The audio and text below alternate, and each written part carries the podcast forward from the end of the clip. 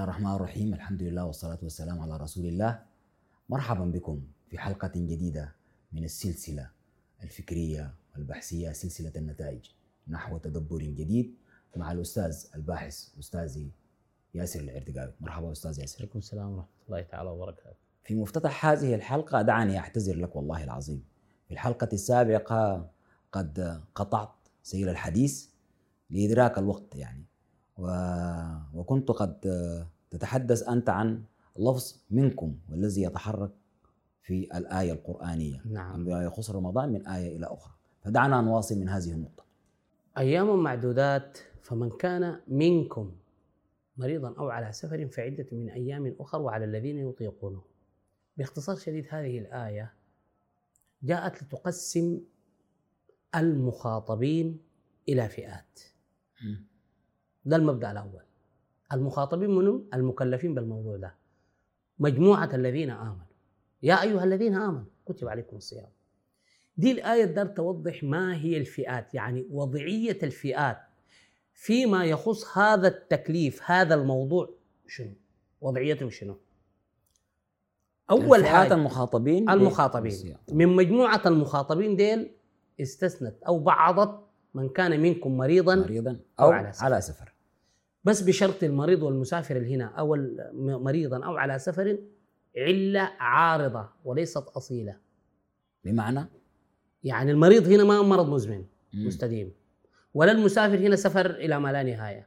الدليل شنو؟ مم. فمن كان منكم مريضا أو على سفر فعدة من أيام أيام. أخر. صحيح. يعني الفئتين ديل من جملة المخاطبين. اعترضهم المرض أو السفر. بعد زوال العلة بعد زوال العلة عدة من, من أيام, أخرى أيام أخرى. وبعدين حنيجي إن كلمة عدة دي منو؟ قال لك صيام أصلا.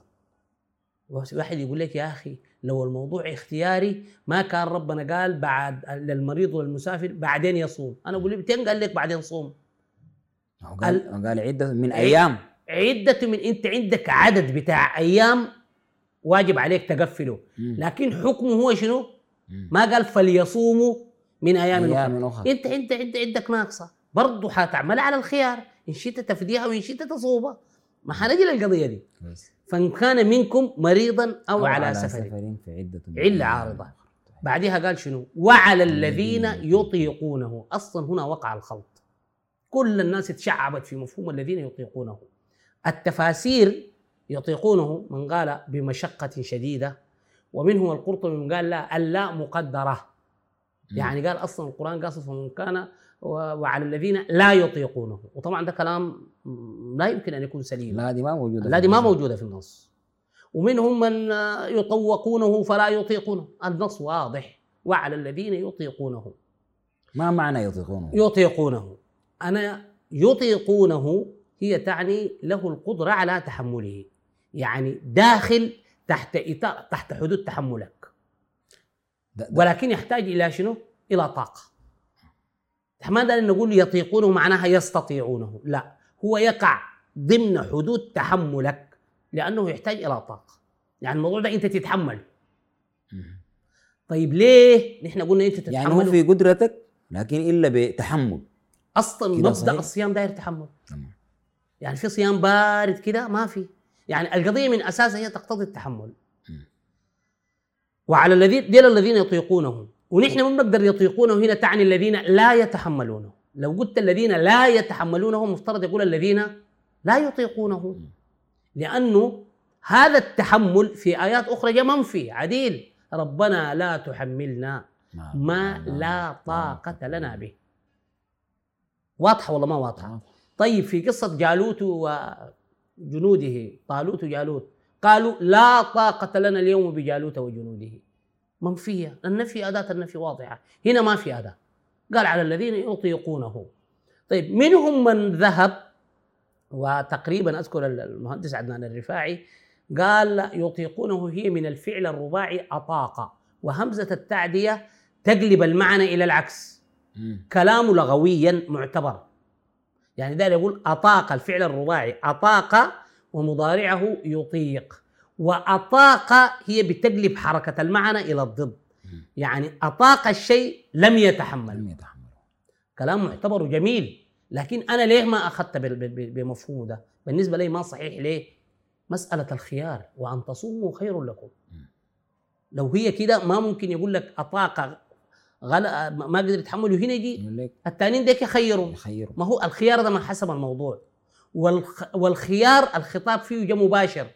يعني لو هنا يتحدث عن فئة معينة المفترض يقول وإن يصوموا خير لهم يبقى هنا يتحدث عن فئة. ما يجي الخطاب مباشر بالضمير المباشر وأن تصوموا خير لكم القضية دي مهمة جدا جدا. طيب قال أطاق همزة الت- التعدية دي حولت الفعل الرباعي بالتالي تقلب المعنى زي مثلا ذاق لما نخط لها ألف بتقول أذاق ذاق هو فاعل الذوق أذاق ضوق. ضوق أذاق. الثاني أيوة. ذاق أنا ذقت أذاق بقى في آخر بقى نقل نقل مفهوم المعنى إلى العكس صحيح بس هنا التخيير هنا بيحسم لنا القضية مم. ومنهم من قال أصلا الآيات دي بتتحدث عن صيام الليالي البيض أو ستة أيام المهم الآراء في هذا الموضوع كثيرة لكن إحنا يهمنا طرحنا كيف هو ينسجم على هذه القضية أم لا. وعلى الذين يطيقونه فدية طعام مسكين. فمن تطوع خيرا يعني اللي عاوز يزيد أكثر من طعام مسكين في اليوم فهو خير له.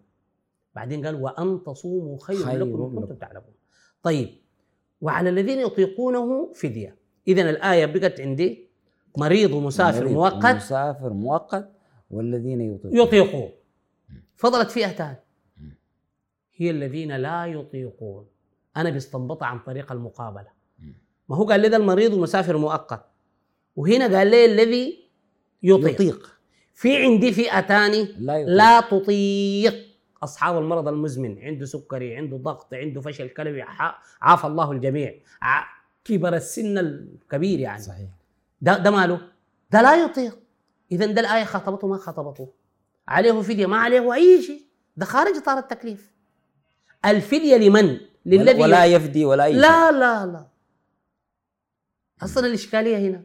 ده الفهم بتاعي أنا هنا في القضية دي. الآية قالت على الذين يطيقونه فدية.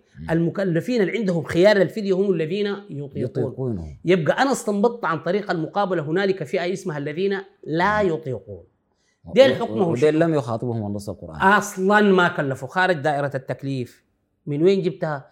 هناك تاسيسا لقوله تعالى ربنا لا تحملنا ما لا طاقة أليست هذه. دعوة منهم؟ ربنا استجاب لها ولا لا.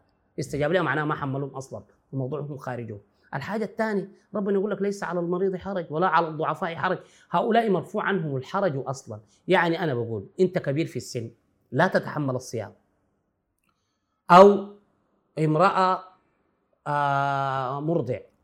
أو كبير سن أو أصحاب المرض. المزمن. المزمن. أصحاب المرض المزمن. هؤلاء غير مخاطبين مكلفين بالصيام. يعني إذا دار يدفع فدية ده كرم وخير وأجر وحسن وأجر منه. لكن هو أصل الموضوع ده ما بيعنيه. أنت كبير سن لا تستطيع.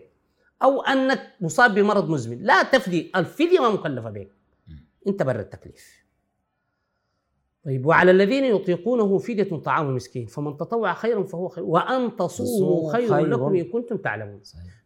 طيب بيقولوا هنا الصيام في في بعض القراءات يعني كثير جدا من الناس قالوا الخيار مقصود به منه الذين يتحملونه بمشقة ديل. يعني قالوا يطيقونه يتحملونه بشنو؟ بمشقة مشقه ده ما رأي ابن عباس حنجيه. طيب قالوا طيب لما تسالهم ليه التخيير في شنو؟ بقول لك الخيار ما لينا الخيار اللي منه للفئة دي اللي بيتحملوه بمشقة لو أن الخيار. للفئة. اللي بيتحملوا اللي بمشقة؟ بتتحملوا بمشقة. صياغ الآية هنا ما بيزعفك. المفترض تقول مثلا وعلى الذين يطيقونه. اعتبرهم ديل بمشقة. ما عندنا مانع. وعلى الذين يطيقونه دي فئة يتحملونه بمشقة. على حسب كلامهم يعني. فدية طعام مسكين فمن تطوع خيرا فهو خير له له. له له. منسجمه والله منسجمه له. يتكلم ما يتكلم عننا عن دي عن عن الفئة. الفئة دي. وأن يصوموا خير لهم إن كانوا يعلمون ال- الخطاب السياق يستمر في الغايب بضمير الغايب الفئة. أنا كنت تماما اتنص أو ادع رأيي في هذه القضية لو قالت ال- وعلى الذين يطيقونه فدية طعام مسكين فمن تطوع طوع خيرا خير. فهو خير له وأن يصوموا خير. خير لهم يا أيها المشاهد الكريم هنا الترك هنا مربط الفرس لو قالت وأن يصوموا خير لهم إن كانوا يعلمون أنا بقول الخطاب التخيير ما لي. ديل اللي بيتحملوا بمشقة. للفئة. أيوه أنا ما يخصني لكن الايه ما قالت كده. قالت وأن تصوموا خير لكم. صحيح. إن كنتم تعلمون. مهم جدا مسألة السياق دي. طيب هذه الآيات مفهوم هذه الآيات وقع فيه الاختلاف وهذا ديدنهم. اختلفوا صحيح. فيه على ثلاثة أقوال ثلاثة أقوال مختلفة ثلاثة أقوال مختلفة أو هم بيتلخصوا في قولين مم. رئيسيين قول سلم بن الأكوع وهو ما عليه الجمهور مم. لما نقول الجمهور طبعا جمهور الفقهاء وجمهور المفسرين أيوة. والرأي الثاني رأي ابن عباس مم. طيب أنا بقول لك الرأيين ديل ما صحيحات وكل واحد حنفند عليه حدا سلم بن الأكوع قال كان الصيام في بداية الدعوة من شاء صام ومن شاء افتدى عن كل يوم طعام مسكين. حتى نزلت آية شهر رمضان اللي إحنا حنجيها. أيوه. فنسختها. سلم بن الأكوع روايه سلم بن الأكوع ما التسلسل السندي ما ما متصل للنبي عليه الصلاة والسلام. يعني لو قال فلان عن فلان فلان عن سلم بن الأكوع عن النبي نحن كان ناخذ وقفة. الكلام ده قاله سلم بن الأكوع. سمعوا من وين؟ جابوا منين؟ ده فهمه كيف؟ تحليله. الله أعلم. طيب نحن نقف أستاذ ياسر في رواية سلم بن الأكوع سنبتدر معها وهي وتوجد رواية مختلفة. عباس. رايينهم رأيين. ه- هذا ما سنبتدر به الحلقة القادمة. أدركنا الوقت أستاذ ياسر. مشاهدي الكرام تبحر هذه السلسلة في سبر غور النص القرآني والتعامل والتدبر من أستاذنا ياسر العردقاوي. نتمنى لكم مشاهدة طيبة وممتعة ومتدبرة أيضا لحلقاتنا في نحو تدبر جديد. إلى اللقاء.